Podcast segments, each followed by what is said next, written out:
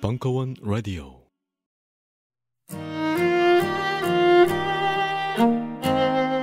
컴백 라이브 벙커원. 첫 번째 아티스트 권나무. 사랑은 도망칠 때 자연스럽게란 말은 하지만 8월 20일 오후 7시 충정로 벙커원. 예매는 벙커원 홈페이지에서. 높은 곳에서 흐르지. 빅그린 투쓰리 샴푸, 이걸 쓰면 머리카락에 힘이 생깁니다. 말도 안 되는. 제가 지난 시간에 머리카락이 힘이 생긴다고 그래가지고 말도 안 되는 소리라고, 그래서 광고 떨어질 줄 알았거든요. 근데 진짜로 힘이 생긴다는 걸 증명하기 위해서 광고를 연장하였다. 좋아! 그럼에도 많은 분들이 구매해 주셨습니다. 그리고 구매 후기를 통해 인정해 주셨습니다. 딴지마켓 재구매율 53%에 빛나는 빅그린 투쓰리 샴푸. 23일 후 변화가 없으면 100% 환불해드리겠습니다. 지금 바로 딴지마켓에서 확인하세요. 민간인 정청래, 선거에서 승리하는 법. 2016년 6월 10일 강연. 정청래의 국회의원 사용법 마지막 강좌 네 번째 시간입니다. 선거에서 이기는 법, 이것이 오늘 제목인데요. 선거에서 이기려면 어떻게 할 것인가를 교과서적으로 설명하다 보면 저도 졸고 여러분도 졸게 됩니다. 선거에서 대표적으로 확 와닿는 이기는 선거 예를 먼저 들어보도록 하겠습니다. 오바마는 어떻게 대통령이 되었는가? 오바마가 똑똑해서 대통령이 됐다, 얼굴이 잘생겨서 대통령이 됐다, 뭐 이유를 찾으려면 여러 가지 이유가 있습니다. 그런데 세상에 공짜는 없고 우연히 이루어지는 경우는 없죠. 로또에서 대박을 맞기 위해서도 하필이면 그 시간에, 하필이면 그 가게에 가서 로또를 사게 되죠. 그런데 로또를 그냥 사는 것도 아니고 사려고 그러는데 누가 앞에서 기다리고 있어요. 그래서 몇 분을 기다렸다가 산 것이 로또에 걸리기도 하죠. 그러면 어떠한 일이 벌어지고 그 일이 잘 되는 데는 나도 모르는 이유가 있습니다. 그것을 보통 우리는 인지하지 못하기 때문에 우연히 그런 일이 벌어졌다, 이렇게 생각할 수 있는데 그것은 어쩔 수 없는 내 영역 밖의 일이지요. 내 영역 이외에서 벌어지고 있는 일은 내가 어떻게 컨트롤을 할 수 없는 일이기 때문에 내가 어떻게 할 수도 없는 일입니다. 그러나 그렇게 나도 할 수 없는 내 영역의 밖에서 벌어지는 일이 곧잘 성공이나 승리로 이끌어지기만 한다면 나는 그냥 가만히 있기만 하면 되죠.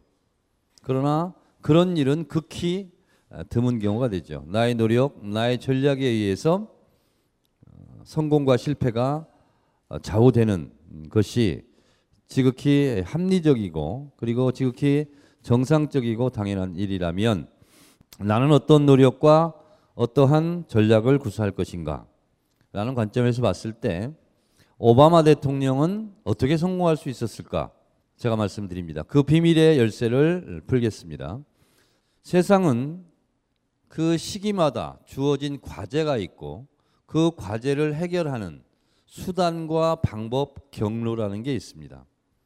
그 경로를 통하지 않고서는 결코 성공의 문을 두들길 수 없는 거죠.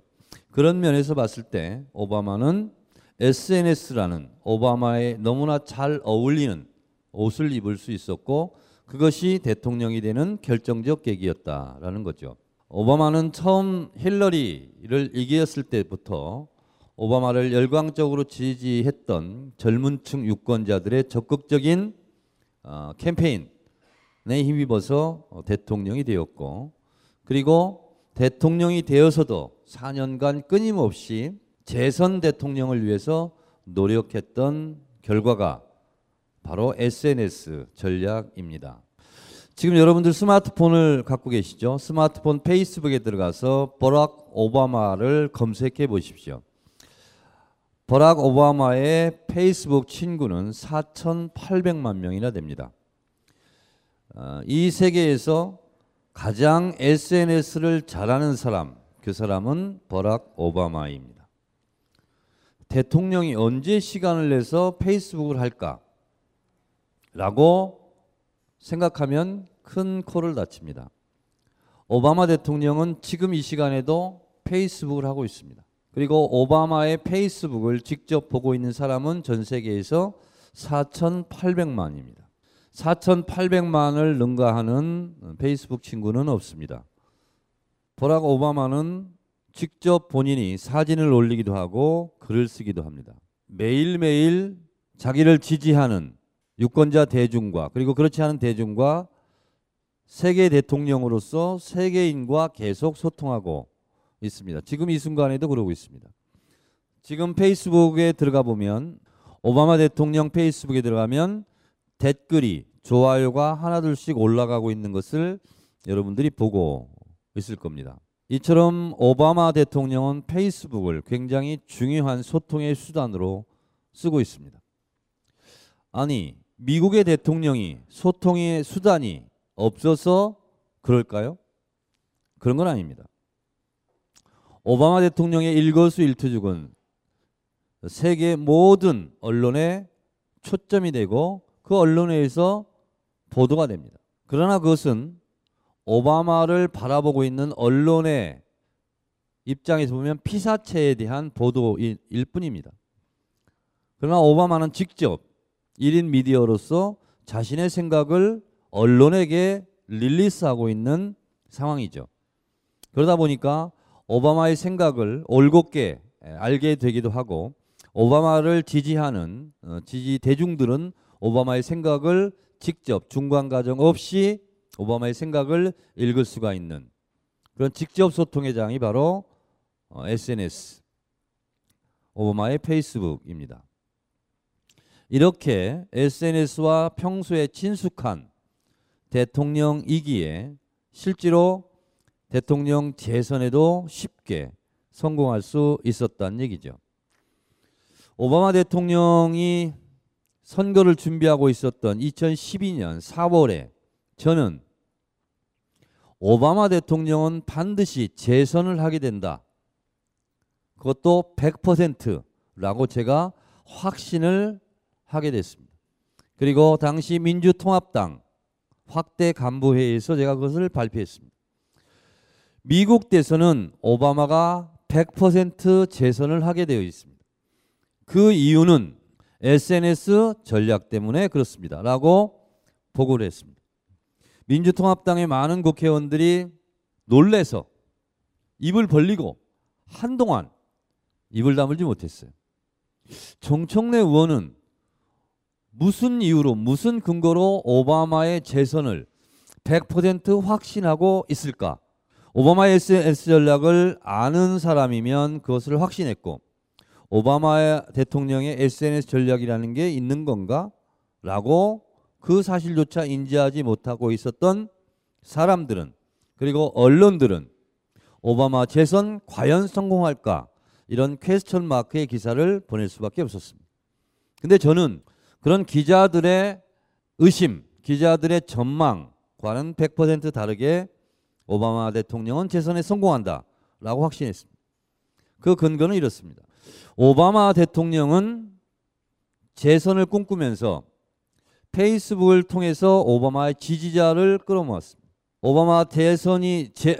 오바마 대통령의 대통령 선거가 벌어질 시점에 오바마를 지지하고 있는 무급 알바들, 무급 자원 봉사대, 봉사단은 240만 명이었습니다.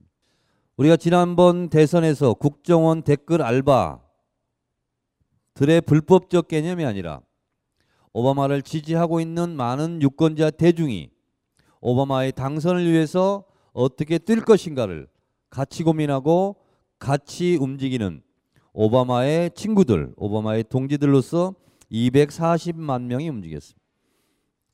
이걸 보고 오바마 SNS 전략의 일환인 마이크로 타겟팅이라고 합니다. 이것을 240만 명을 4개의 팀으로 구성했습니다. 공격조, 방어조, 홍보조, 후원조 이렇게 4개 팀으로 나눴고 60만 명씩 이 한 팀에 배정이 되게 됐습니다. 그러면 이 240만 명은 어떻게 모았을까요? 그것은 너무나 놀랍지도 않은 방법이었기 때문에 더욱 놀랄 일이었습니다. 오바마 대통령 페이스북에 들어가서 댓글을 썼거나 라이크를 눌렀거나 아니면 미국 민주당에게 우호적인 반응을 보였던 네티즌들을 상대로 오바마 캠프에서 일했던 자원봉사자들이 그 지지자들의 쪽지를 타고 들어갔습니다. 쪽지를 타고 들어와서 메일을 보낸 거죠. 당신은 보아하니 오바마 대통령을 굉장히 좋아하는 것 같은데 오바마 대통령의 재선을 위해서 봉사활동을 하시겠습니까? 라고 묻습니다. 그러면 대체적으로 하겠습니다라고 얘기합니다. 좋습니다. 그러면 오바마 대통령의 재선을 위해서 봉사할 생각이 있다는데 당신의 역할은 무엇으로 하겠습니까? 후원조를 하겠습니까? 공격조를 하겠습니까? 방어조를 하겠습니까? 홍보팀을 하겠습니까? 라고 묻습니다. 그러면 그 댓글을 받은 사람은 그 4가지 중에 한 가지를 선택하게 돼 있습니다. 저는 공격조를 하겠습니다. 저는 방어조를 하겠습니다. 저는 홍보조를 하겠습니다. 저는 후원조를 하겠습니다. 이렇게 대답을 하면 예를 들어서 공격조를 내가 하겠다. 그러면 공격조의 첫 번째 일은 프레임 전쟁이었습니다.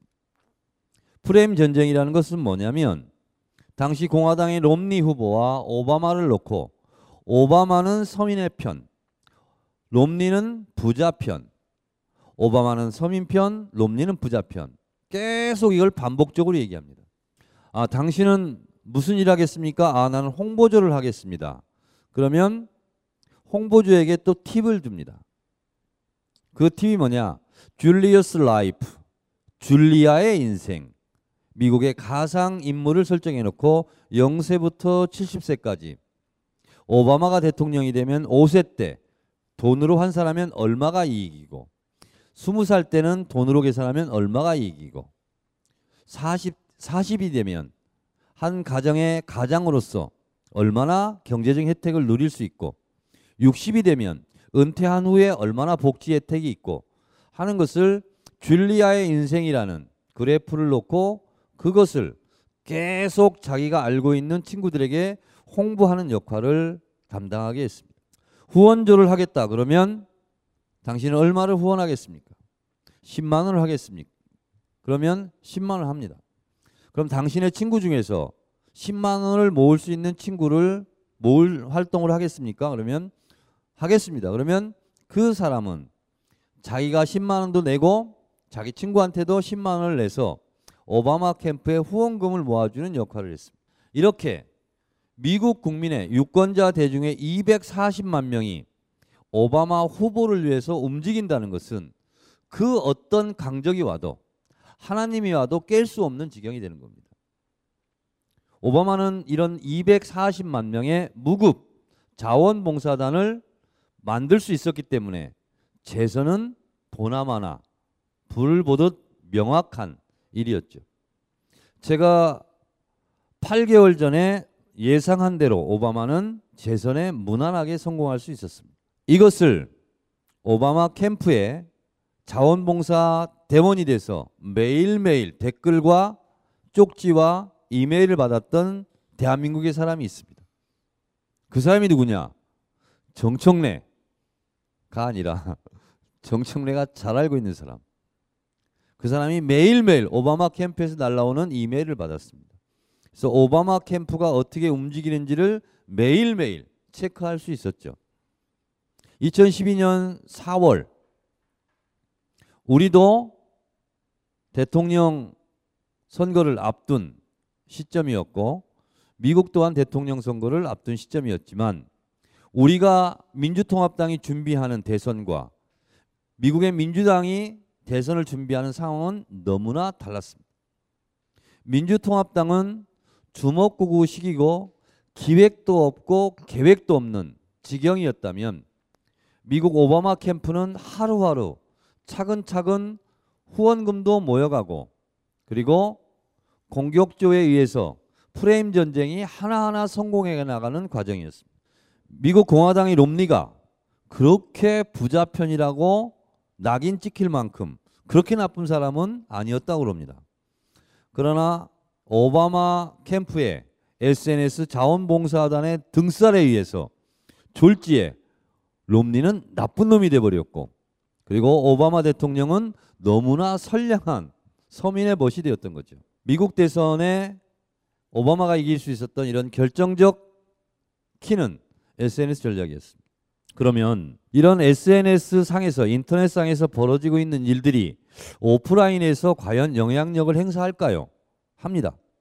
우리나라 기준으로 트위터나 페이스북이나 뭐 다른 데에서 인터넷에서 1일 버즈량으로 3만 개가 넘어가면 그것은 바로 기사화가 됩니다.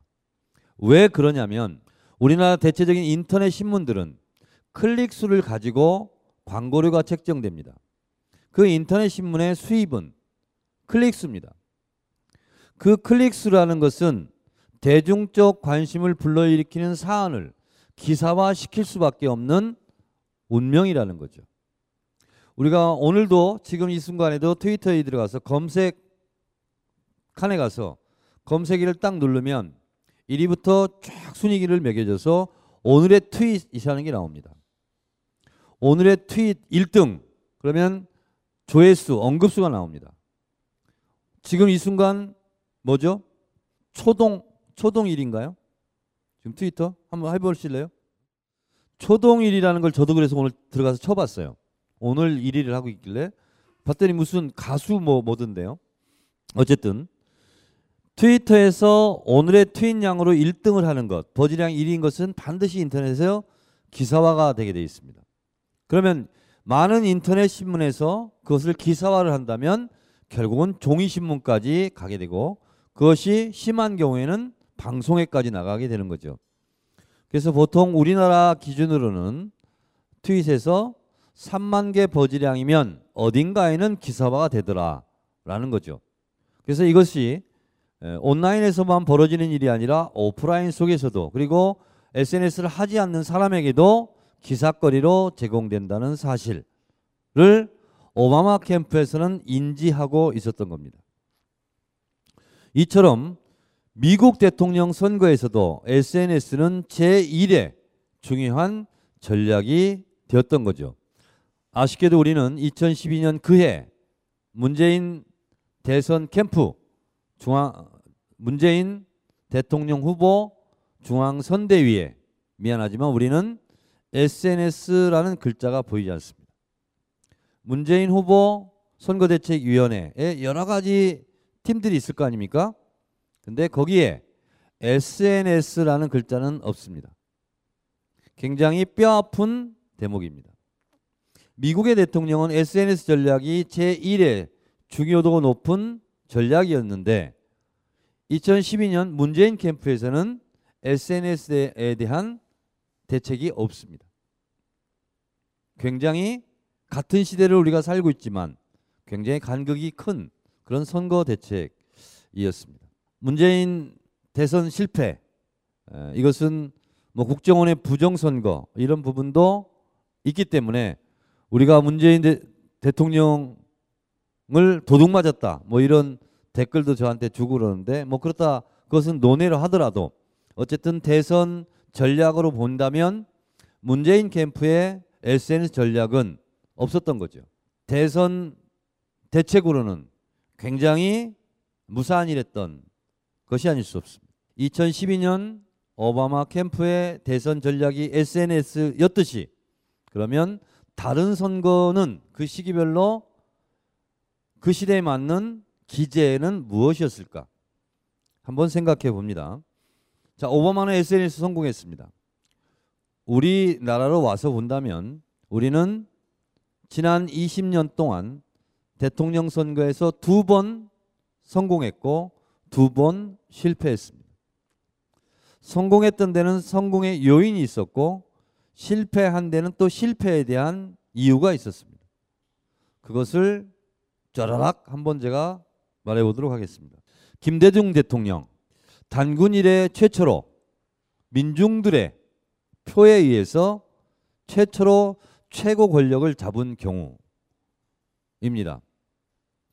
그것을 최초의 평화적 정권 교체라고 말을 하고 있지만 단군 이래 삼국시대, 고려시대, 조선시대를 거쳐본다면 그 이전까지는 왕권이 세습된 그러한 권력체계였다면 그리고 일제치하와 해방전국 이후에 투표에서 대통령이 선출된 경우가 있다지만 사실상 백성들의 손으로 최초로 대권을 창출한 최초의 역사적 사건이었던 김대중 대통령의 대통령 당선, 그것은 여러 가지 성공의 요인이 있을 겁니다. 첫 번째는 IMF라는 외생 변수가 있었습니다. 나라가 거덜났죠. 여기에 대한 국민들의 분노와 심판의 의식, 이게 있었고요. 이인제의 경선 불복, 대선 출마, 이인제 후보가 500만 표를 가져왔습니다. 그리고 DJP 연합이라는 게 있었습니다. 그래서 충청권에서 승리할 수 있었죠. 이런 것들을 다 합치고 나서도 김대중 대통령이 이긴 표는 50만 표가 못 됐습니다. 이런 요인들이 다 장착이 됐기 때문에 이기긴 했지만 기제와 수단, 방법의 개념으로 본다면 김대중 대통령 선거 때 최초로 도입된 선거운동 방법이 있었으니 그것이 바로 TV토론입니다. TV토론의 것을 제외해놓고 보면 대선 때 흔히 있을 수 있는 일들입니다. 누구랑 합치기도 하고 누가 떨어져 나가서 출마하기도 하고. 그런데 TV토론은 역사상 최초로 도입된 선거의 제도입니다. 김대중 대통령 선거 때 TV토론이 없었다면 IMF가 있고 이인제 출마가 있고 DJP 연합이 있고 하더라도 TV토론이 없었다면 김대중 대통령은 성공할 수 없었다라는 것이 대체적 시각입니다. 그러면 그 1997년도 대선에서 TV토론이라는 것이 도입됐을 때 만약에 김대중 대통령이 TV토론을 잘하지 못했다면 대통령이 못됐던 거죠. 그것은 김대중 대통령의 시운이기도 하지만 어쨌든 새롭게 도입된 제도, 새롭게 도입된 방법, 기제 이 부분을 잘 활용했기 때문에 김대중 대통령은 대통령이 될 수 있었던 거죠. 이 TV토론은 특히 김대중 대통령에게 굉장히 좋은 긍정적인 의미의 플러스 알파가 됐던 것이 사실입니다. 그때까지 김대중 대통령은 텔레비전에 비친 모습이 너무나 엄숙했고 너무나 진지했고 그리고 항상 붙어다녔던 용공의 이미지, 딱지, 낙인 이런 걸로 마치 뿔난 사람처럼 이렇게 비춰졌는데 TV토론에 비친 김대중 대통령의 화사한 이미지 그리고 환하게 웃는 모습, 이것은 김대중 대통령을 잘 알지 못했던 국민들에게는 굉장히 좋은 이미지로 다가갔던 것이 사실입니다. 특히 김대중 대통령이 TV토론을 하기 몇 달 전에 여러분 기억하세요? MBC에 이경규가 간다는 프로가 있었습니다. 후일담으로 들은 얘기지만 이경규가 간다는 프로에서는 김대중 대통령이 사전에 알리지 않고 무작정 카메라를 들이댔답니다. 일산 호수공원에서 아침 운동을 하고 있는 김대중 대통령이 있다는 것을 미리 정보를 입수하고 무작정 카메라를 들고 이경규 씨가 김대중 대통령에 다가갑니다. 카메라를 들이댔는데 김대중 대통령이 굉장히 화들짝 깜짝 놀라는 장면까지 이경규가 한다는 프로그램이 나왔고, 거기서 자연스럽게 이경규 씨가 인터뷰하고 있는 장면, 운동하고 있는 장면, 이런 장면들이 텔레비전 전파를 타고 전국 국민들에게 알려졌습니다. 정치인 김대중이 아니라 인간 김대중의 모습이 전 국민에게 전파로 전달된 최초의 사건이 MBC 이경규가 간다 프로그램이었습니다. 그리고 나서 김대중 대통령에 대한 지지도도 상당히 올라갔고, 김대중 대통령에 대한 이미지도, 선입견도, 편견도 많이 깨졌던 것이 사실이죠. 그리고 나서 대선 때 TV토론이 벌어졌는데, 김대중 대통령의 당시 대선 구호가 준비된 대통령, 든든해요 김대중이었습니다.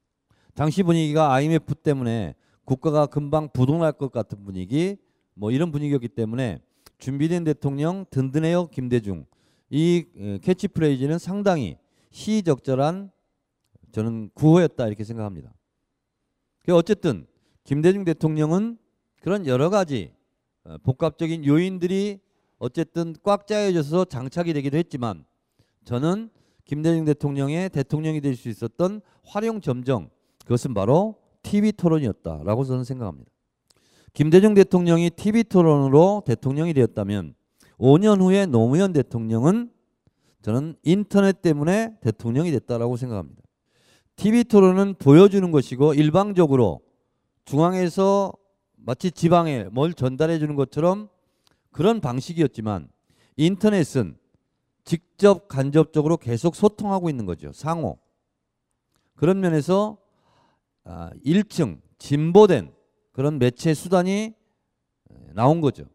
노무현 대통령은 이것을 10분 활용을 하게 된 것이고, 그것이 전 국민적인 감동과 전 국민의 시너지 효과가 있었기 때문에 저는 대통령이 되었다 이렇게 생각합니다.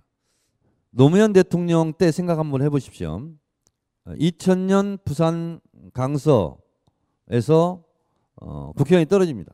그리고 국회의원이 떨어지고 나서 슬픔이 소낙비처럼 쏟아진다는 그런 표현처럼 많은 국민들이 노무현 대통령이 지역감정을 타파하고자 부산 북강서 을에 도전했지만, 실제로 국회의원이 낙선했던 노무현 대통령의 그 쓸쓸히 주저앉았던 그 모습을 보고, 노무현을 사랑하는 사람들의 모임이 탄생을 하게 된 역사적 사건이 또 벌어지죠. 대한민국 정치인 중에서 그 정치인을 사랑하는 모임이 생긴 것은 노무현 대통령이 최초입니다. 노무현을 사랑하는 사람들의 모임, 노사모.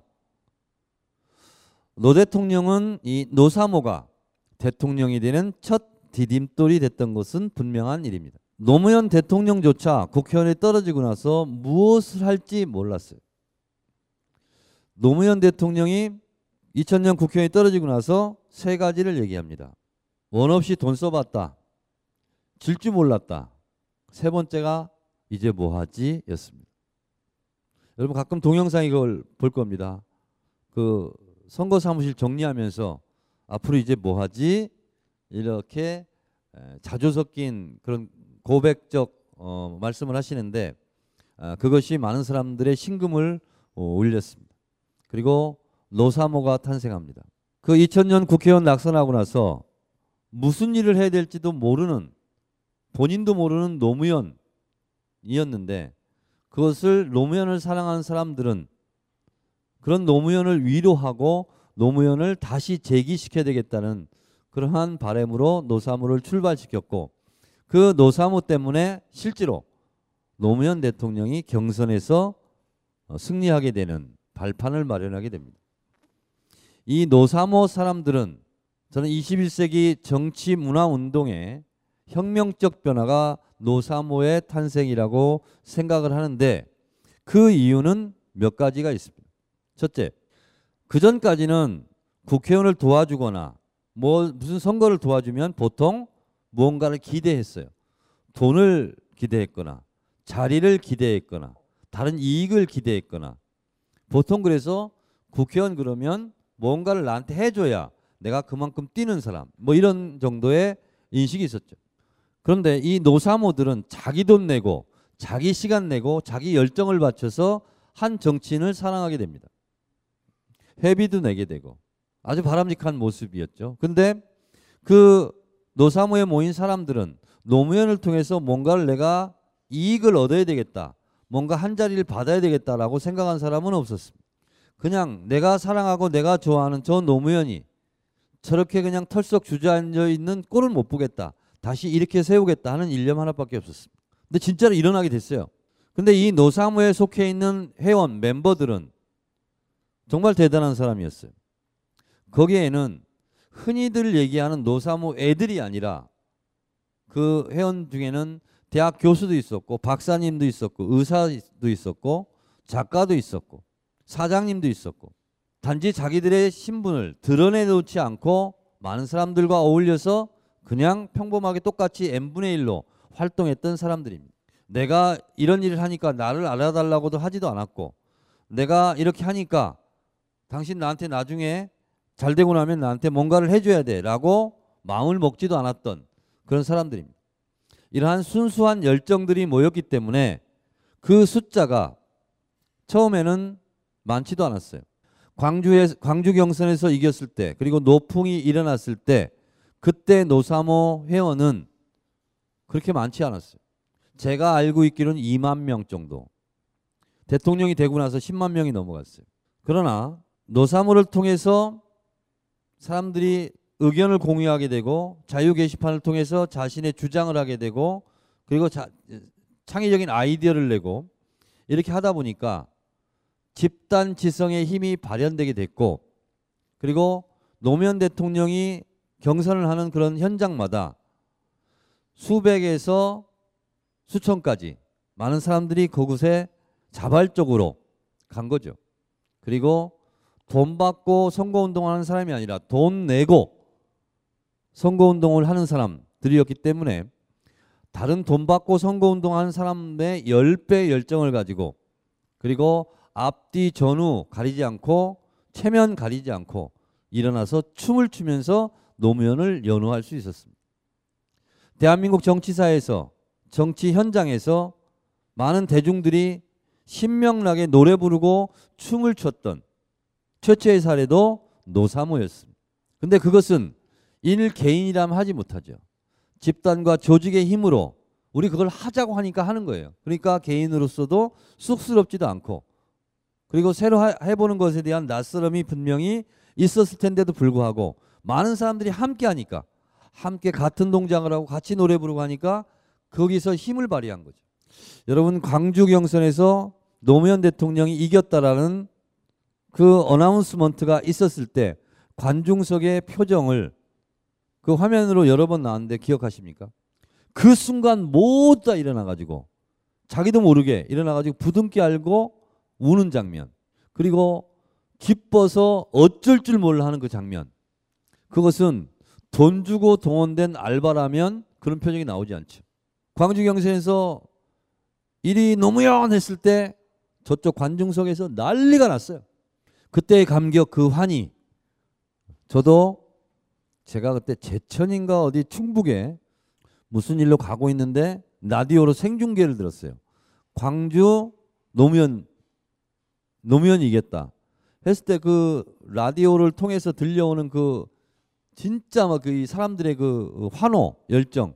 저도 그걸 들으면서 어떤 데를 갔는데 그 현장의 분위기는 한마디로 얘기한다면 열광의 도가니였죠. 자, 광주 경선이 이기자마자 노풍이 불었어요. 노풍이 딱 보니까 노무현에 대한 평가가 180도 달라졌습니다. 광주 경선에서 이기기 전까지는 노무현 대통령을 보고 뭐라고 얘기했냐면, 당신의 이인제 대세론이었으니까 누구나 다 민주당 후보는 이인제가 된다는 것을 99.9% 예측하고 있었으니까, 예상하고 있었으니까 노무현 후보가 대통령 경선에 뛰어든다고 했을 때 많은 사람들의 평가는 이거였습니다. 깜도 안 되는 것이, 국회의원도 제대로 못 해본 것이, 청문회 때 한번 떴다고 대통령이냐, 이거였습니다. 다른 거 없었어요. 근데 경선에서 이기고 노풍이 딱 부니까 그 다음부터는 노무현에 대한 대우가 달라졌어요. 언론부터 지역 감정을 위해서 평생 헌신했다, 소탈하다, 탈권이다, 원칙과 소신을 지킨다, 참 사람 좋네, 이렇게 완전히 평가가 달라졌죠. 그런데요, 세상 인심이라는 것이 조변 섞게 하고 또 이렇게 일희일비해요.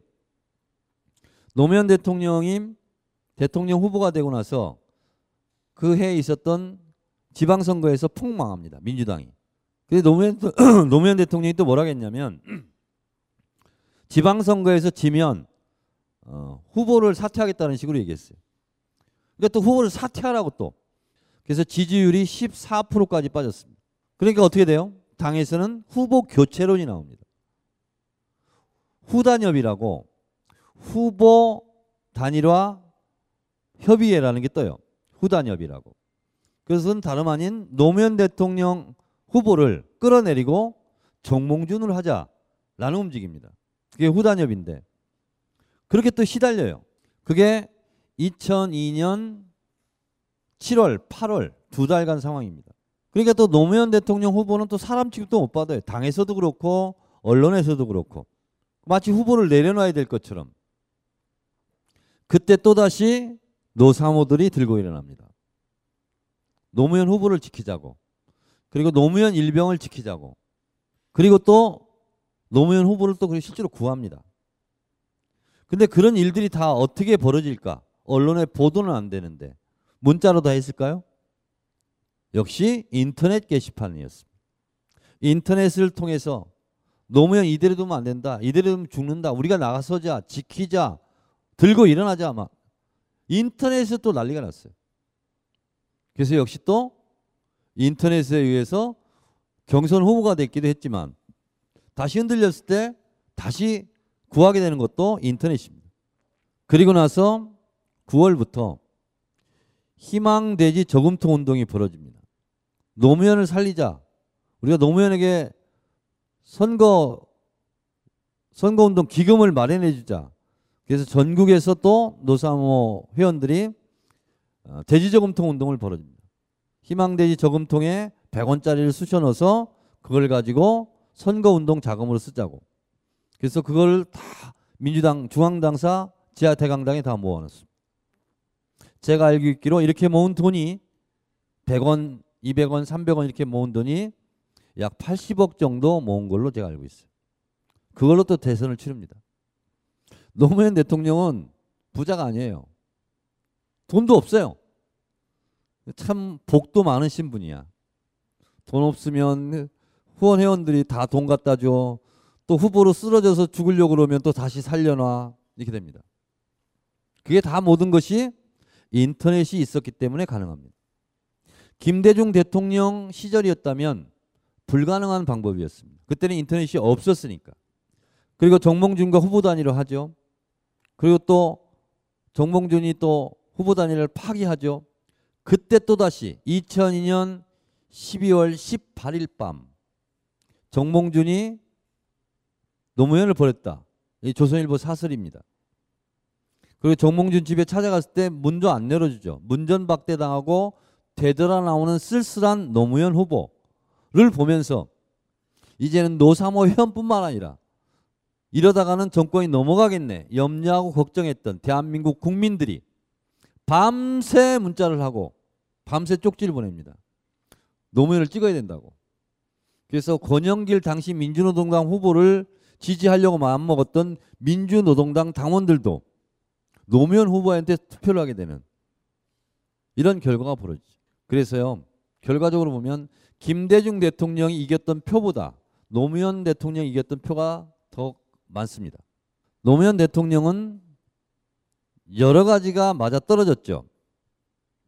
2010년도에 국회의원에 출마해 떨어지고 별로 뭐 할 일도 없는 분이었는데 실제로 노사모가 만들어진 것도 인터넷 때문에 만들어지게 된 거고, 그리고 광주 경선에서 이길 수 있었던 것도, 그리고 후보 지지도가 급락해서 후보 지위에서 쫓겨날 상황 속에서도 다시 후보로 우뚝 설 수 있었던 것도, 그리고 정몽준이 노무현을 버렸을 때 대통령이 다 안 된다고 생각하는 위기감과 절박감 때문에 많은 사람들이 또 인터넷을 통해서 그리고 문자 메시지를 통해서 다시 노무현 대통령이 탄생할 수 있었던 것도 저는 결국은 인터넷 기반이 없었으면 불가능한 일이었다라고 생각합니다.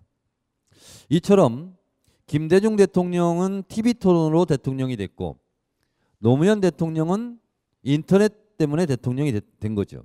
이처럼 지금은 내용을 담는 그릇이 있다면 내용도 중요하다면 그 내용을 담는 그릇도 굉장히 중요하다는 거죠.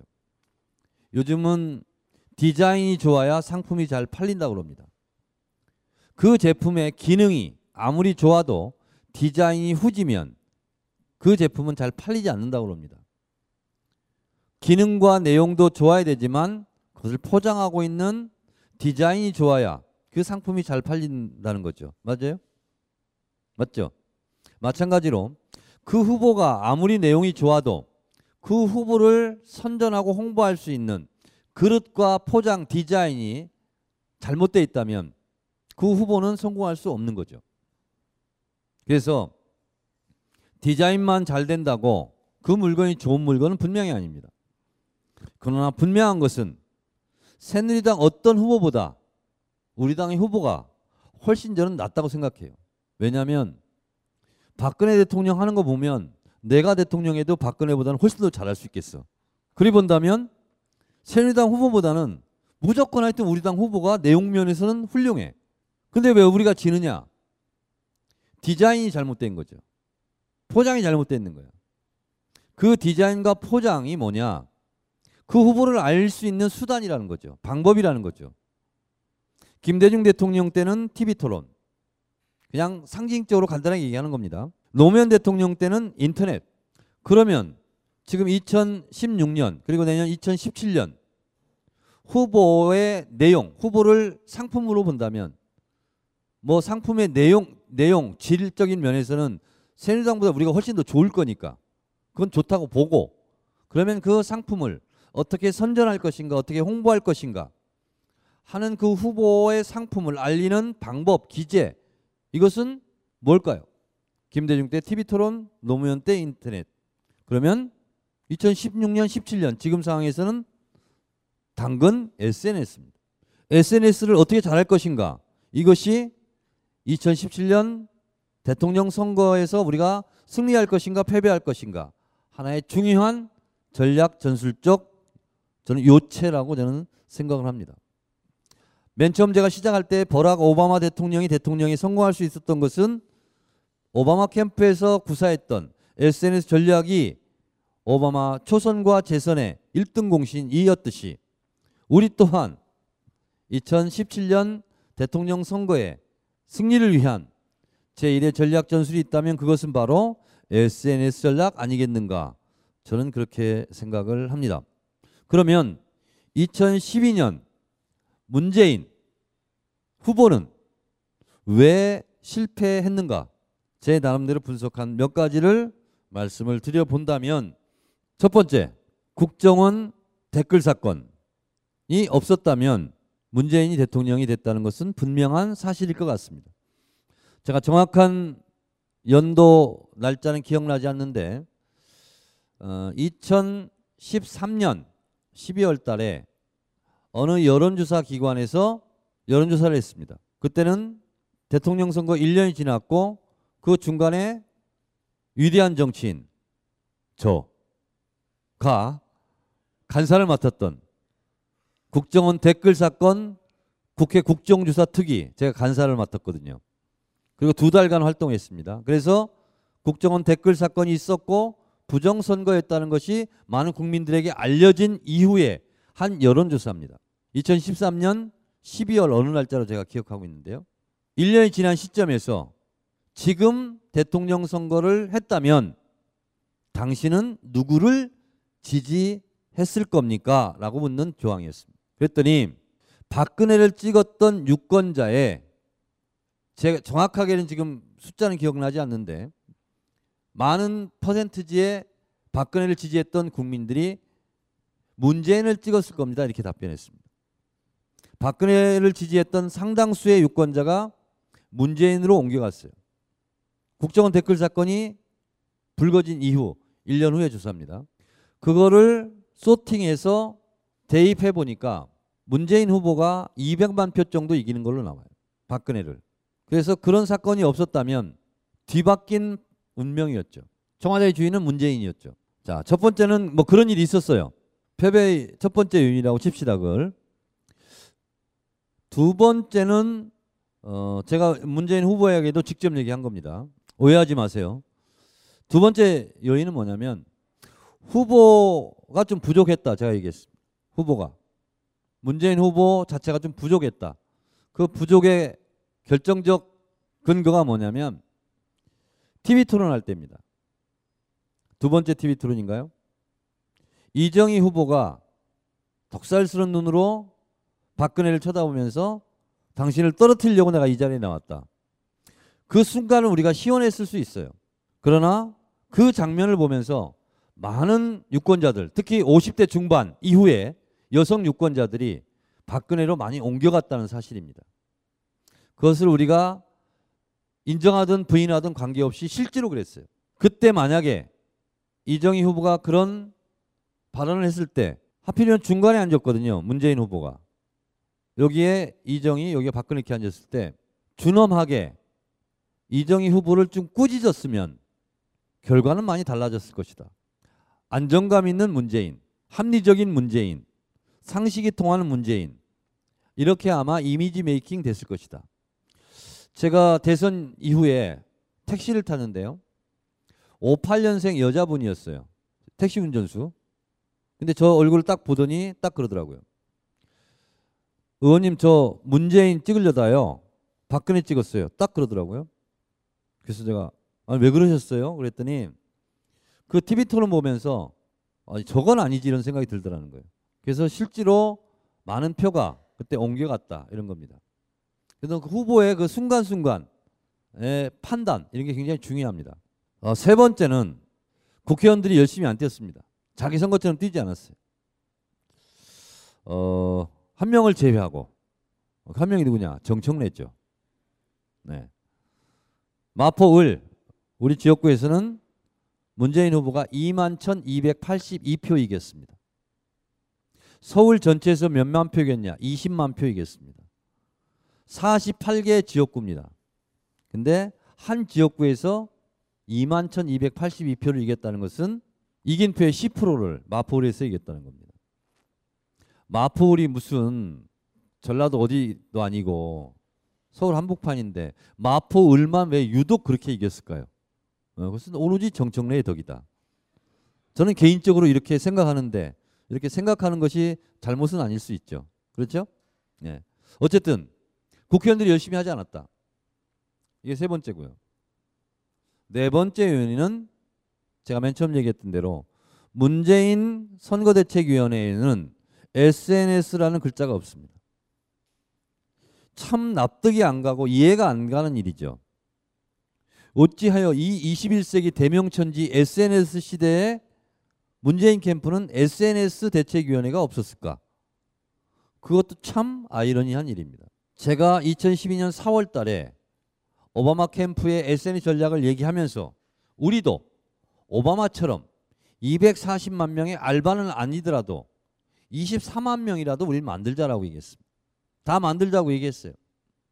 그런데 이해찬 당시 당대표가 만들자고 했어요. 그런데도 못 만들었어요. 그 이유가 뭐냐? 이런 얘기는 이런 자리에서 안 해야 되는데 그런 성질의 것인데 그냥 제가 합니다. 뭐냐? 그거는 자타 공인 SNS 선거대책위원회를 할 수 있는 것은 자칭 정청래밖에 없어요. 그런데 그렇기 때문에 못했습니다. 왜냐하면 아까 얘기했죠? 문재인을 좋아하거나 정청래를 좋아하거나 아니면 우리 당을 좋아하는 사람들에게 타고 들어가서 쪽지로 자원봉사 하시겠습니까? 라고 일일이 캐 물어야 될 거 아니에요. 그럼 그런 기간이 한 두세 달 필요해요. 근데 그걸 할 요원들이 있어야 되죠. 그 요원은 누구냐? 국회의원 130명의 인턴 직원들, 인터넷을 잘하는. 그럼 130명은 인발부에서 제가 받아요. 제 지휘권에 있는 거죠. 그리고 당직자 10명. 그럼 140명을 제가 진두지휘하는 거예요. 이 140명의 손발이 있다는 것은 문재인 따로 꾸려진 중앙선대위보다 훨씬 더 실행력이 높아요. 뭐든지 다 할 수 있어요. 이 정도 인원이면. 그래서 그 실행력이 높은 140명을 진두지휘권을 정청래 개인에게 줄 수 없다라는 것이 이유였답니다. 그래서 정청래한테 줄 수 없으니까 차일피일 미루다가 결국은 못하게 된 거예요. 이런 기가 막힌 사실도 당내에서 곧잘 벌어지곤 합니다. 아니 세상에 대통령 선거 이기는 일이 중요하지. 그 몇 달간 정청래에게 좀 권한을 주면 안 돼? 그러나 주면 안 됩니다. 왜? 배 아프니까. 저도 그래요. 배 고픈 건 참아도 배 아픈 건 잘 못 참겠더라고.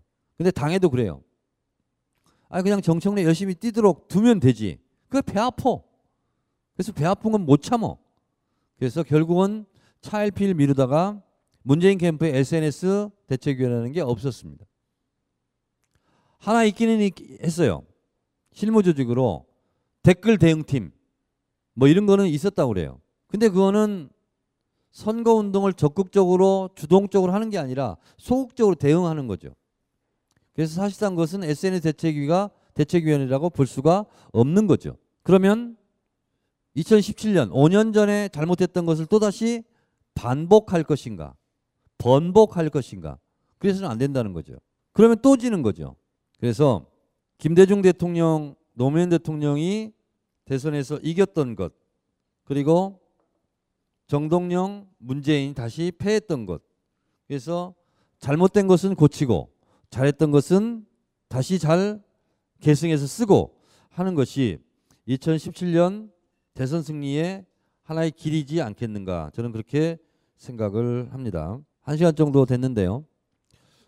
잠깐 한 15분까지 쉬었다가 2부에 직접적으로 여러분들이 이제 그러면 이 2017년 대선 선거운동에 어떻게 참여하고 어떻게 역할할 것인가 하는 것을 30분 정도 얘기하고 해서 9시 정도에 마치는 걸로 하겠습니다. 1부를 일단 마치겠습니다. 강원 선생이 명리학 강좌를 한다고 했을 때 무슨 생각이 들었냐면 제가 믿는 거는 이제 지식인 강원의 인문학적 소양입니다. 그러니까 아마 강원이 명리학을 한다면 인문학적 관점에서 명리학을 재해석을 해서 세상을 보는 하나의 관점을 툴을 프레임을 제시하려고 하는 거 아니겠는가. 바로 그 강원의 명리학 강의가 책으로 출간되었습니다. 식신이 뭡니까? 차 먹는 거. 명리학 쉽구나. 굉장히 좋아. 공부해 그러면. 노후에 하는 것으로 공부하는 것으로. 나를 찾아가는 내비게이션 명리 운명을 읽다. 도서스 출판 돌베개에서 나왔습니다. 우리는 생각했습니다. 실외는 가까운 곳에 있다고. 우리가 파는 것은 음료 몇 잔일지 모르지만 거기에 담겨있는 것이 정직함이라면 세상은 보다 건강해질 것입니다. 그래서 아낌없이 담았습니다. 평산네이처 아로니아 친. 지금 딴지마켓에서 구입하십시오. 안녕하세요. 용산에서 가장 믿음 가는 조립 PC 전문 업체 컴스테이션의 이경식입니다. 당장이라도 사용하고 있는 컴퓨터를 들어다 던지고 싶을 때 그럴 때를 대비해 저희 컴스테이션이 용산 선인상가 21동 1층 130호에서 기다리고 있습니다. IT 강국에 걸맞게 믿을만한 조립 PC 컴스테이션이 신뢰를 바탕으로 그 기회를 제공해드리겠습니다. 궁금하신 점은 문의 주십시오. 011-892-5568번입니다. 우주 최강의 만족스러운 서비스를 제공해드리는 저희 컴스테이션이 늘 기다리고 있겠습니다. 딴지스에게 F1 같은 존재, 컴스테이션은 조용한 형제들과 함께합니다.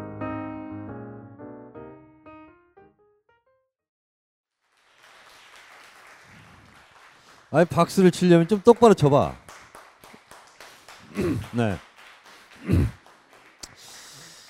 자 2부인데요. 직접적으로 그러면 2017년 대선에 맞춰서 우리가 무엇을 어떻게 할 것인가 구체적인 역할 중심으로 말씀을 드리기에 앞서 매우 제 신변에 관련된 중대한 사항을 좀 먼저 말씀드리도록 하겠습니다. 제가 어느 정도 느끼고는 있었지만 정청래 의원은 왜 매일 똑같은 옷만 입고 나오느냐 그런 얘기가 많았어요. 그래서 일단 그것이 아니다 하는 것을 증명해 보이기 위해서. 자, 오늘 옷이 바뀌었죠? 보이십니까? 네. 어제 망원시장 크로코다일 거기에 가서 35만원어치 옷을 구입해 왔습니다. 바지, 이 자켓, 그리고 안에 있는 남방샤츠? 넘방샤츠야? 남방샤츠야? 남방셔츠. 남방셔츠. 여자가 입는 것은 여방이고 남자가 입는 것은 남방이죠. 남방셔츠 2개 이렇게 해서 샀는데 그래도 변화를 잘 모르겠다는 거예요. 제가 원래 같은 색깔 계열의 옷을 입습니다. 그래서 매일 셔츠를 바꿔 입어요. 근데도 사람들은 똑같대. 똑같은 계통을 입기 때문에. 그리고 바지도 같은 계통을 입어요. 바지는 주로 베이지색 계통, 그리고 양복은 주로 까만 거, 뭐 이런 거 입는데, 그러다 보니까 어떤 분이, 저 앞에 있는 분이 네가 정청래 의원의 팬클럽 회원이 되려면 그런 거나 좀 똑바로 지적하고 살아라 이러면서 주변에서 핀잔을 받는다는 거예요. 근데 제가 분명히 말씀드립니다. 저는 똑같은 옷을 이틀 연속을 입질 않습니다. 매일 바꿔 입어요.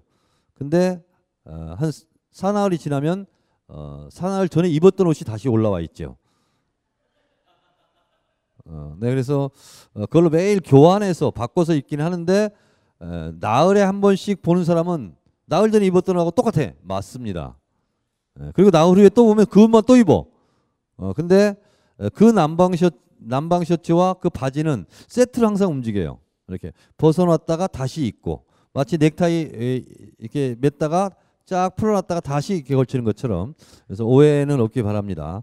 같은 옷을 이틀 연속을 입지는 않는다. 네, 중대한 제 사생활을 어쩔 수 없이 얘기할 수밖에 없었습니다. 자, 2017년 대선 어떻게 이길 것인가. 8월 27일 날 전당대회를 합니다. 그리고 더불어민주당을 이끌어갈 선장을 뽑는 날입니다. 매우 중요한 선거죠. 이 당대표의 역할은 2017년 대선의 시점에서 맞춰본다면 매우 중요한 역할이 몇 가지가 있습니다. 첫 번째, 대선 경선을 원만하고도 무난하게 잘 치러내야 되는 역할이 첫 번째로 중요한 역할입니다. 대선 경선을 원만하게 잘 이끌어 가려면 첫 번째는 대선 경선 룰을 어떻게 만들 것인가, 이것이 첫 번째 관문이라 할 수 있겠습니다. 대선 룰은 대선 후보들이 뭐 예를 들어 5명이 나온다. 그러면 5명 후보를 모두 다 100% 만족시킬 수 있는 500%의 대선의 룰은 없습니다. 그러면 그 중간을 합리적으로 조정해야 되는 역할이 당대표의 역할입니다. 이 대선 룰을 합리적으로 조정한다는 것은 경선을 치르는 과정이나 경선 이후에 아름다운 승복을 하게 되는 전제 조건이기 때문에 그렇습니다. 그런 역할을 당대표가 해야 됩니다. 그래서 이번 8월 27일 더불어민주당의 당대표 선거는 더불어민주당의 영웅을 뽑는 선거가 아니라 더불어민주당의 대선 후보 영웅을 대통령으로 만들기 위한 참모 역할을 하는 것이 당대표의 역할입니다. 다른 전당대회와는 좀 성격이 다릅니다. 전당대회에서 대선 후보가 뽑히면 그 대선 후보가 당대표의 역할을 위임받아서 하게 됩니다. 그 전까지 당대표의 역할은 철저하게 대선 경선에 맞춰져야 한다. 이것이 당대표의 역할입니다. 그런 당대표를 이번 8월 27일 날 뽑아야 할 것입니다. 그러면 그런 역할을 누가 제일 잘할 것인가? 뭐 여기 계신 저나 여러분들은 당연히 정청래 이렇게 생각할 수 있습니다. 그러나 그것은 우리만의 생각일 수 있습니다. 당원과 국민들은 그렇게 생각을 안 할 수도 있어요. 물론 그렇게 또 생각할 수도 있겠죠. 어쨌든 8월 27일 날은 여기에 초점을 맞춰서 당대표를 뽑아야 할 것이다. 이런 얘기입니다.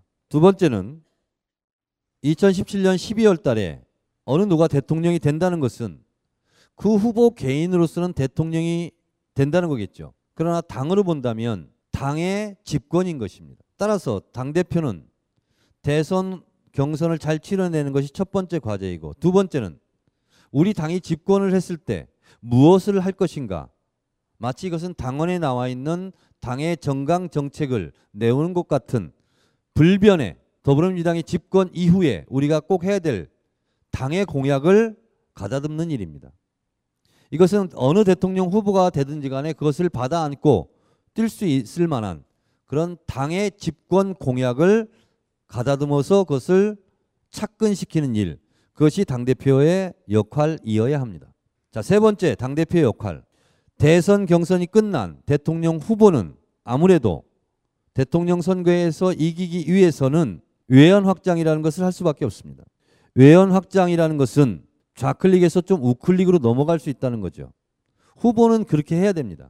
근데 후보가 우클릭을 좀 한다 하더라도 이것이 선명하게 보이려면 당대표의 역할은 대통령 후보가 약간 우클릭을 하더라도 그것이 확실하게 선명하게 효과가 있으려면 당대표는 오히려 약간 좌클릭을 하고 서 있어야 됩니다. 그래야 후보가 외연 확장을 위해서 오른쪽으로 좀 옮겨갔다는 것을 선명하게 보여주는 역할입니다. 따라서 8월 27일 날은 제가 더불어민주당의 영웅을 뽑는 게 아니라 더불어민주당 대선 후보의 영웅을 대통령으로 만들기 위한 참모 같은 역할을 묵묵히 수행할 수 있는 사람이어야 됩니다. 당대표가 마치 자신이 당대표가 되려고 하는 것처럼 마치 당대표인 양 스포트라이트를 받으려고 하거나 아니면 본인이 대선판의 주인공처럼 활동하려고 하는 보여주기식 노출증 환자는 곤란하다는 얘기입니다. 당대표는 항상 자기 자리를 묵묵하게 지키고 있고 대선 후보를 띄우는 역할, 그런 것을 기쁜 마음으로 할 수 있는 사람이어야 합니다.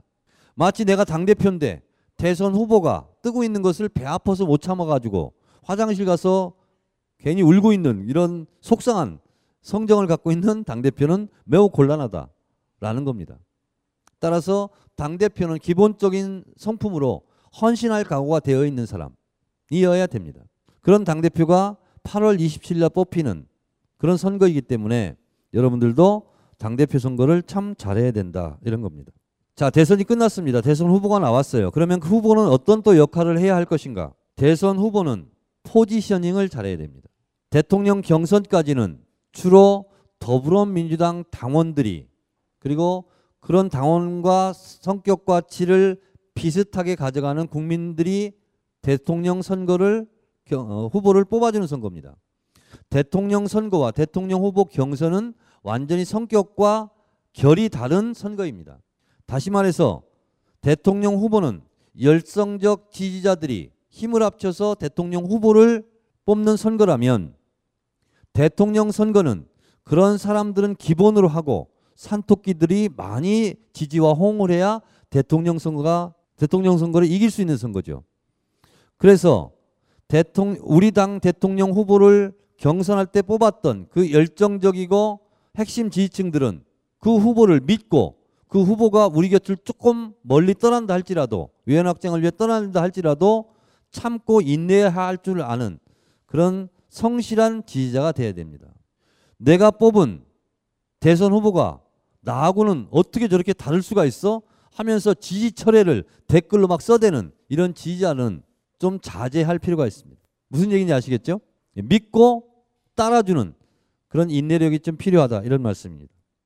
대통령 후보가 되면 이제 대통령 후보의 일거수일투족은 다 언론에 노출되고 그것이 국민들에게 전달이 됩니다. 대통령 후보가 되는 과정도 그러겠지만 대통령 후보가 되는 순간 대통령이 될지도 모르는 사람이기 때문에 대통령 후보의 말 한마디 한마디는 신중해야 되는 것은 기본이고, 그리고 말 한마디 한마디에 강렬한 메시지를 담아야 합니다. 그리고 대통령 후보의 일정은 그 자체가 메시지입니다. 자, 생각해 보세요. 대통령 후보가 돼서 오늘 후보가 됐어요. 내일 아침 첫 행선지, 첫 일정을 어디로 가느냐, 대단히 중요하죠. 이튿날은 어디를 가느냐, 굉장히 중요한 강렬한 메시지입니다. 그 일정을 잘 짜야 되는 거죠. 그래서 대통령 경선에서 이기는 사람, 대통령 후보는 미리 한 달 전부터 캠프 실무자들은 준비를 합니다. 대통령 후보가 됐을 때 적어도 한 2주 정도의 일정은 미리미리 짜놓고 미리미리 어레인지를 하죠. 사전 접촉도 하고 그것을 잘해야 됩니다. 대통령 후보가 딱 됐어요, 오늘 밤. 근데 내일 아침에 어디 갈 데가 없어서 집에서 그냥 라면 끓여 먹고 있으면 되겠어요? 그래서 대통령 후보가 됐을 때 그 대통령 후보가 된 이후부터 한 2주 동안 그 일정은 대단히 중요합니다. 이것은 후보팀에서 준비를 잘 해야 될 상황입니다. 김대중 대통령이 TV토론에서 대통령이 될 수 있었던 것처럼 TV토론은 기본이죠. 그리고 대통령 후보가 되는 사람은 메시지를 굵고 짧고 강렬하게 던지는 훈련이 필요합니다. 다시 말해서 말 잘하는 훈련을 해야 됩니다. 경제만 과외를 받는 것이 아니라 말하는 것도 과외를 받아야 됩니다. 경제는 보통 이 과외 선생들이 있다고 그러잖아요. 경제 과외를 누구한테 받는다, 누구한테 받는다. 근데 말 잘하는 것은 누구한테 과외를 받는다라는 얘기를 들어본 적이 없죠. 별로 그걸 중요하게 생각 안 해요. 그런데 그거는 경제 과외를 받는 거 못지않게 중요합니다. 경제 과외를 받아서 그걸 TV토론 때 녹아내서 TV토론을 잘하는 거 중요하죠. 그러나 그 경제 지식도 국민들에게 전달하는 것은 말솜씨입니다. 똑같은 내용이라 할지라도 어떻게 전달하느냐에 따라서 팍팍 꽂히는 게 달라요. 그래서 후보는 경제 과외뿐만 아니라 말 잘하는 과외도 받아야 된다라는 거죠. 그러면 말 잘하는 과외는 누구한테 받아야 될까요? 아는 사람. 누구한테 받아야 되겠어요? 말 잘하는 과외는. 아, 네. 뭐 저는 정청래요? 네, 정청래라는 답이 나올지는 정말 저는 몰랐어요. 깜짝 놀랐어요 지금. 아, 전 상상도 못한 그런 대답이 나왔습니다. 예, 말 잘하는 과외 누구한테 받아야 되겠냐고 그랬더니 청중석에서 주저없이 지금 정청래라는 이름이 나왔는데 정말 제가 깜짝 놀랐습니다. 그런 대답이 나올지 몰랐어요. 아, 이거, 야, 내가 그렇게 말을 잘하나? 네, 후보는 이렇게 해야 되고요. 아까 노무현 대통령 예에서도 말씀을 드렸다시피 대통령 후보가 되면 별의별 비판과 별의별 흔들기가 또 시작됩니다. 왜냐하면 상대가 있는 게임이기 때문에 새누리당 쪽에서는 엄청나게 우리 당 후보를 흠집내려고 할 것이고 우리도 물론 새누리당 후보를 흠집내려고 할 거예요. 그러면 멘탈이 약한 후보들은 흔들려요. 얼굴빛이 달라지고. 근데 그것은 초연해야 됩니다. 강력한 멘탈. 그리고 어떤 바람이 불어도 꿈쩍하지 않고 웃고 있는 그런 강한 멘탈의 소유자. 여러분 본보기로 예를 들면 누구일까요? 박근혜 대통령이요? 정말 상상도 못할 끔찍할 만한 끔찍한 답변이 나왔어요. 예. 박근혜 대통령이래요. 네. 어쨌든 대통령 후보가 되면 그 후보는 곧 실현기라고 생각하면 됩니다. 대통령이 돼서도 실현기겠지만 대통령이 되는 과정 개표가 끝나고 당선이라는 것이 나오는 그 전까지는 하루하루가 사르는 판이다라는 거죠. 그래서 매일매일 실현의 연속이다라는 겁니다.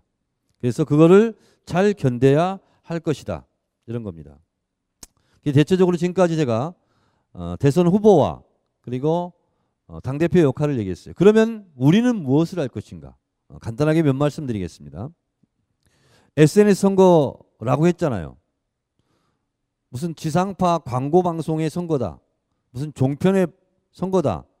뭐 그럴 수 있지만 그걸 우리가 어떻게 관여할 수가 없어요. 근데 우리가 관여할 수 있는 것을 제가 말씀드리려고 합니다. 2012년 대선에는 만들지 못했어요. 그러나 2017년 대선에는 반드시 만들고야 말겠습니다. SNS 선거 대책위원회. 그건 제가 어떤 일이 있더라도 제가 만들려고 그래요. 그 대책위원장을 제가 하고 못하고는 아무 관계가 없어요. 물론 제가 하면 더 잘하겠죠. 그러나 또다시 시기와 질투 때문에 정청래 한 다음에 아예 만들지 마라. 그러면 내가 안 할게. 하고서 다른 사람을 위원장으로 앉히더라도 SNS 특별위원회를 반드시 만들 것입니다. 그랬을 때 가장 쉽게 여러분들이 할 수 있는 일, 더불어민주당 뭐뭐뭐 대통령 후보 중앙선대위원회 SNS 특별대책위원회가 꾸려지면 그 SNS 특별대책위원회 위원이 다 되주십시오. 적어도 20만 명은 그 대선 후보의 선거대책기구의 위원들이 되는 겁니다. 그냥 아주 고급적으로 참여하는 거예요. 그렇잖아요. 예를 들면 문재인이다. 문재인 대통령 후보 선거대책위원회 산하 SNS 특별대책위원회 위원 김옥희. 얼마나 좋아 이거. 그러면 그 20만 명이 되면 오바마 캠프처럼 4개 주로 나눌 거예요. 공격조, 방어조, 홍보조, 후원조. 그러면 당신은 어떤 역할을 할 것입니까? 아, 저는 제 성격상 가만히 있지 못합니다. 가만히 있으라고 해도 저는 가만히 못 있어요. 저는 공격조를 하겠습니다. 그러면 공격조에 대한 자료를 다 보내줘요. 예를 들어서 박근혜 대통령, 그의 아버지는 다카키 마사오였다. 그는 일본 육군사관학교를 나왔다. 육군사관학교를 나올 때 손을 들어 천황폐에게 충성맹세를 했다. 나는 천황폐하를 위하여 사쿠라처럼 쓰러져 가겠습니다. 라고 맹세하고 총을 들고 독립군과 전쟁을 하러 갔다. 예를 들면 이런 내용들 있죠. 이런 내용들 막 보내줘요. 그럼 그걸 가지고 막 퍼뜨리는 거야. 자기 핸드폰을 보면 100명은 있을 거 아니에요. 아는 사람. 그렇죠? 친구, 엄마, 아버지, 동생, 삼촌. 이게 5명만 있으면 곤란하잖아. 몇 명 있어? 핸드폰. 네? 아, 이 친구는 900명 있대요. 그럼 900명에게 카톡으로 다 쏘는 거예요. 그리고 카톡을 쏘면서 밑에 한 줄 더 넣어. 전달 해주세요. 그럼 900명도 그 중에서 한 100명이 전달에 동참했다. 그럼 100명도 또 전달하는 거예요. 그래서 요즘 선거는 카톡 선거라고 합니다. SNS 통해서 여러분들이 20만 명이 선거대책위원이 된다면 그 20만 명의 핸드폰을 털어서 핸드폰에 있는 이 친구가 이렇게 괴팍하게 생기고 인간성이 별로 안 좋게 생겼지만 900명을 가지고 있대. 핸드폰 번호를. 통화하는 사람은 몇 명이에요? 9명? 실제로 몇 명 통화해요? 네, 통화는 몇 명 정도 하고 있어요? 20명? 근데 900명 중에 카톡 보내면 굉장히 기분 나빠할 사람은 몇 명 정도 있을 것 같아요. 없어요? 진짜로? 인생 잘 살았네 그러면. 그래서 900명한테 보내는 거예요. 이렇게 대선 국면에서 첫 번째 중요한 게 뭐라고 그랬어요? 프레임 전쟁입니다. 프레임 전쟁.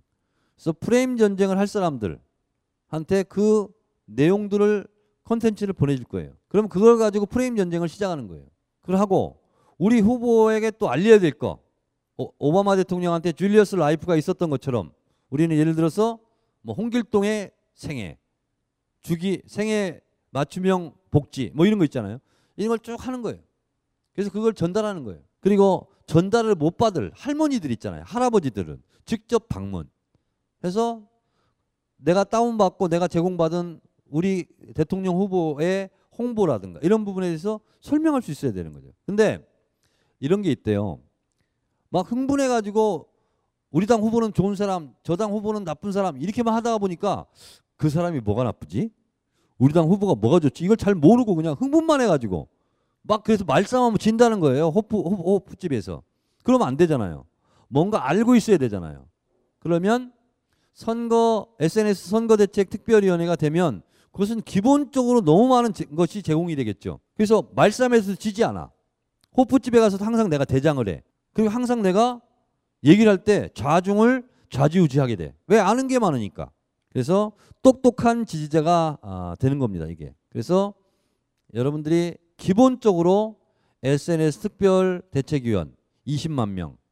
근데 그 20만 명 넘을 수 있죠. 저는 넘을 수 있다고 봐요. 100만도 저는 가능하다고 봅니다. 아니 버락 오바마가 아무리 인구가 많은 미국이지만 240만 명을 했는데 우리는 뭐 절반 정도는 하지 않을까? 이런 생각이 듭니다. 그래서 특히 우리가 SNS를 활발하게 하는 그런 상황이다 보면 할 수 있습니다. 그리고 이런 SNS에 직접 참여하는 그리고 전파하는 그리고 공유 전달을 하는 그런 SNS 특별대책위원과 그 우호그룹이 많이 생긴다는 것은 우리가 그만큼 투표에서 이길 가능성이 높아진다는 것을 의미합니다. 그리고 또 한 가지 역할이 있습니다.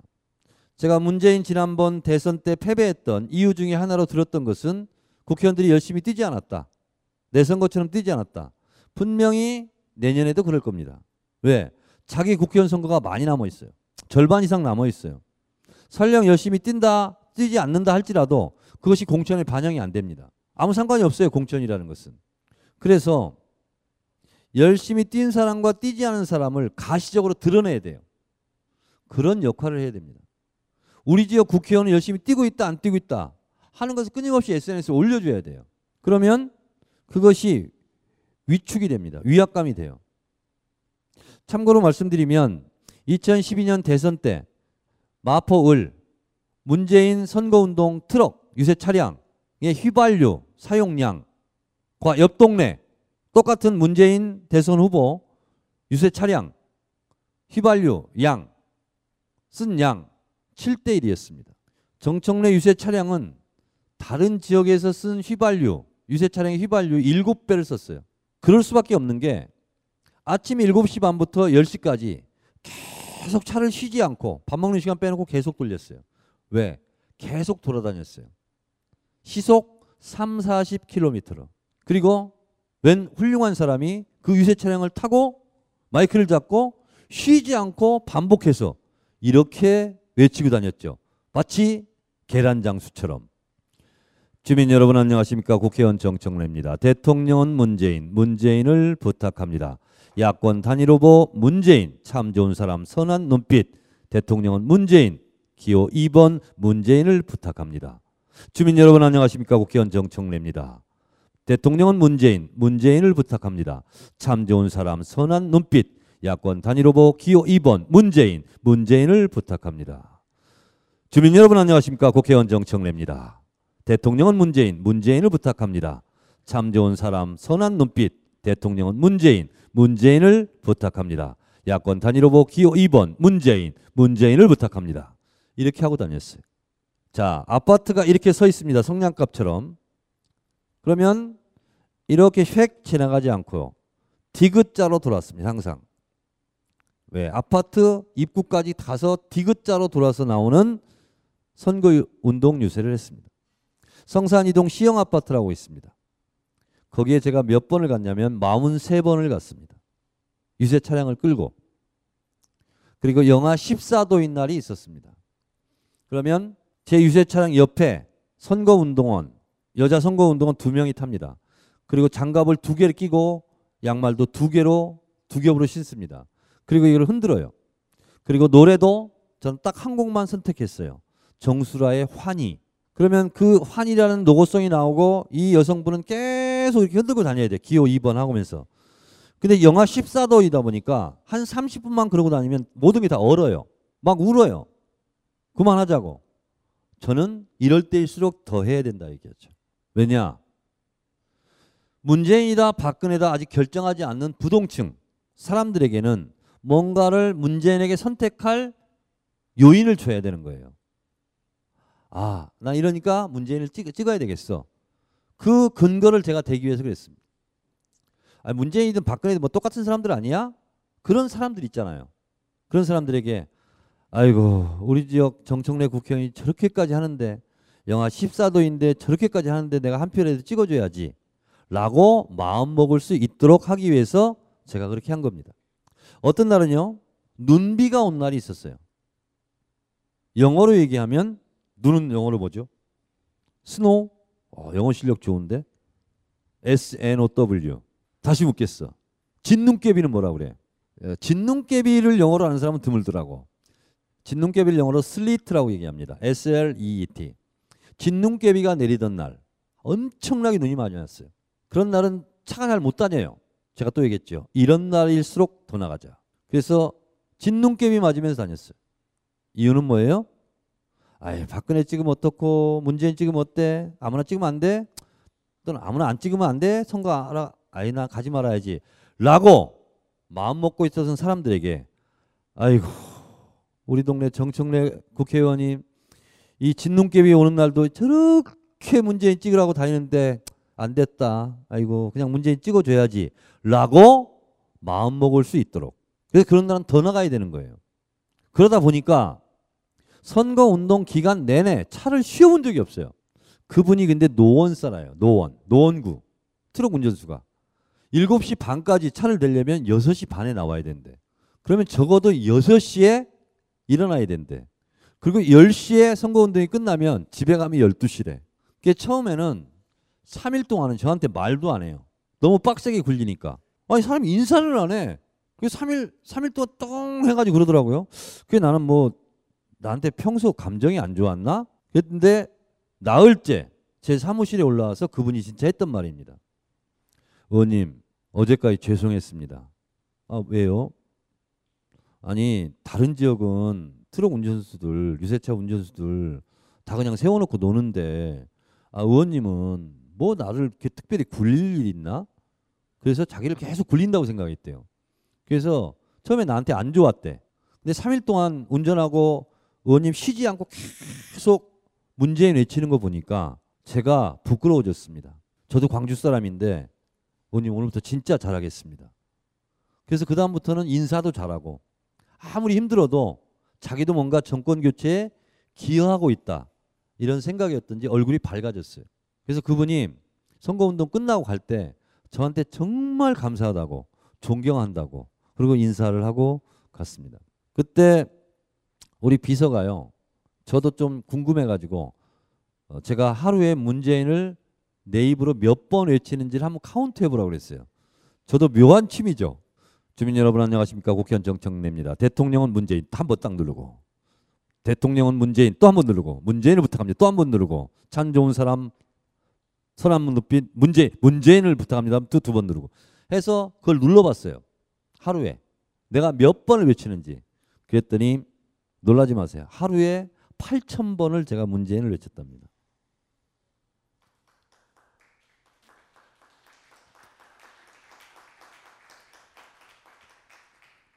근데 이것은 가장 낮은 수치입니다. 가장 낮은 수치. 그래서 하루에 가장 짧게 했던 것이 8,000번이었답니다. 이것을 대선 기간 동안 다 계산해 보니까 제 입으로 문재인이라는 사람의 이름을 입으로 옮긴 숫자가 23만 번이었습니다. 그렇게 했어요. 그러니까 다른 지역 유세 차량보다 휘발유 사용량이 7배가 나오죠. 근데 뭐 그건 내 돈 드는 거 아니잖아. 당에서 주는 거잖아. 이처럼 SNS 특별대책위원회 위원들은 그 지역 국회의원들이 활동을 잘 하는지 안 하는지 선거운동을 열심히 하는지 안 하는지를 감시할 필요가 있습니다. 이번 총선 때 그 시민의 날개인가요? 어디에서 투표함 지키기 운동을 했죠. 그래서 제가 문성근 그 선생한테 제가 얘기했습니다. 대통령 선거 때는 선거운동 기간 동안은 그 지역 국회의원이나 지역위원장들이 활동하는 것을 감시하고 투표가 시작되면 그 투표함을 지키는 것도 감시하고 그래서 대선 선거운동 기간 동안 같은 일을 반복하자 라는 걸 제가 제안했어요. 했더니 너무 좋은 아이디어라고 얘기했습니다. 그래서 그런 역할도 우리 시민들이 감당해줘야 될 몫이 아닌가 그렇게 저는 생각을 합니다. 이것이 대선에 직접적으로 참여하는 일이 될 수 있습니다. 좀 짧게 대통령 선거는 이렇게 참여하면 되는 겁니다. 총선과 대선은 완전히 다른 선거죠. 총선에는 SNS 영향력이 협소합니다. 그리고 결정적 요인이 아닙니다. 그러나 전국 선거인 대통령 선거는 SNS에 의해서 좌우지될 수 있는 선거입니다.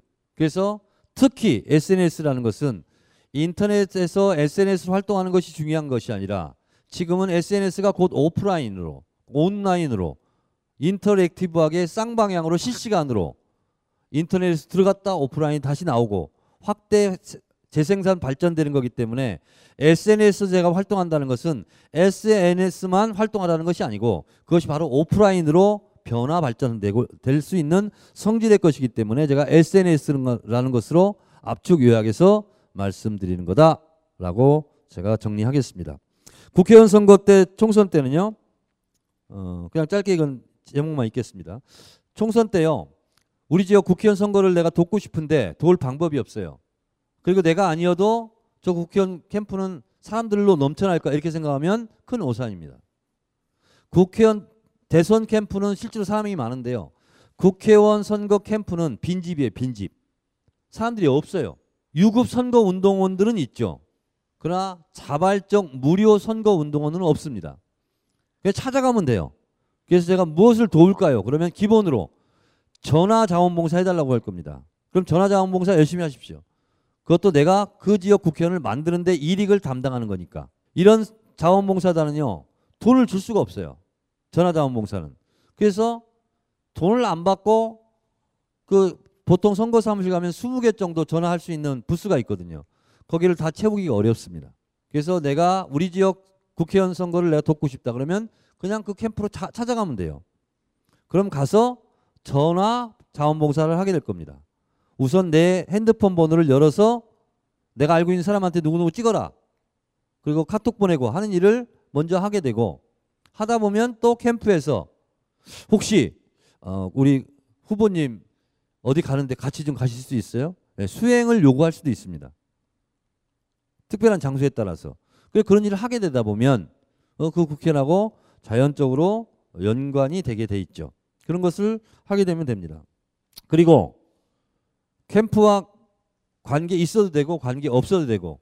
근데 이 후보는 내가 꼭 당선시켜야 되겠다. 대통령 선거는 구전 홍보단으로 안 됩니다.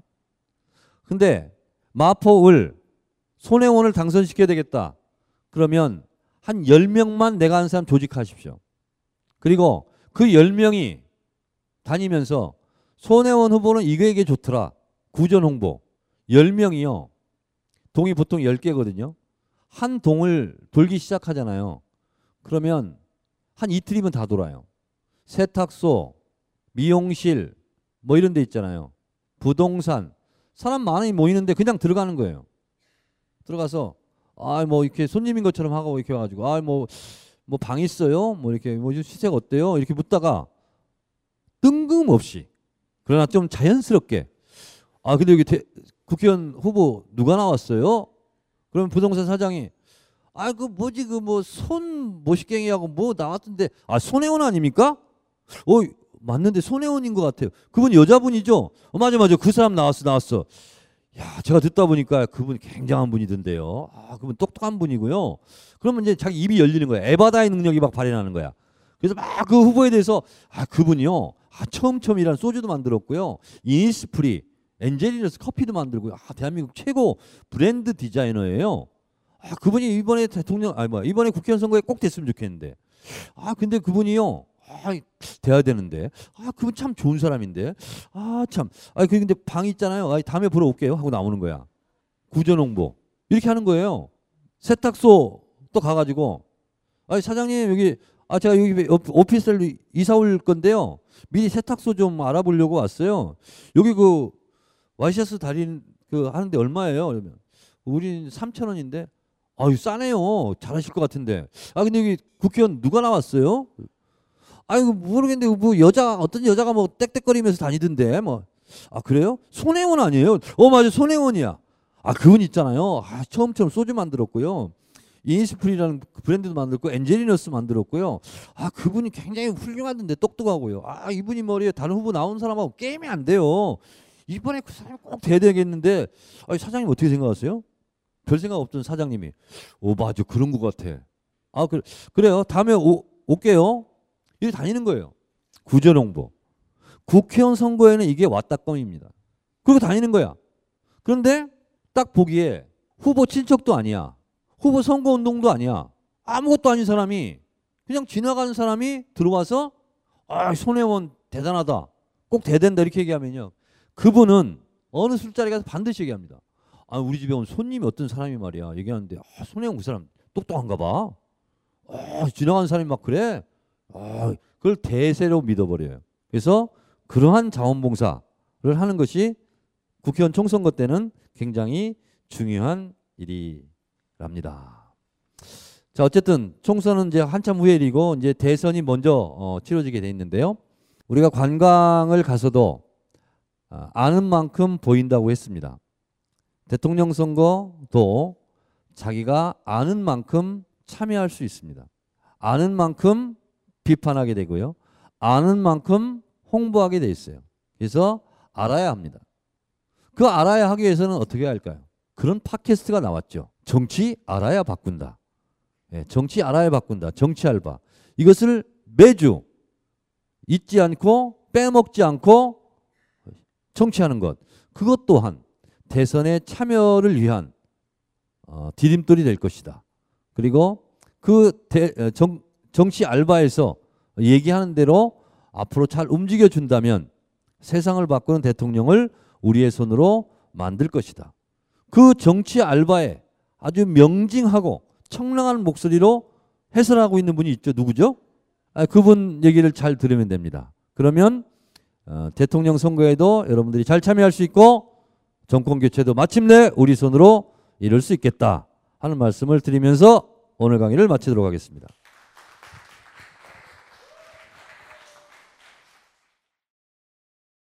이 강의는 벙커원 어플에서 동영상으로도 시청하실 수 있습니다.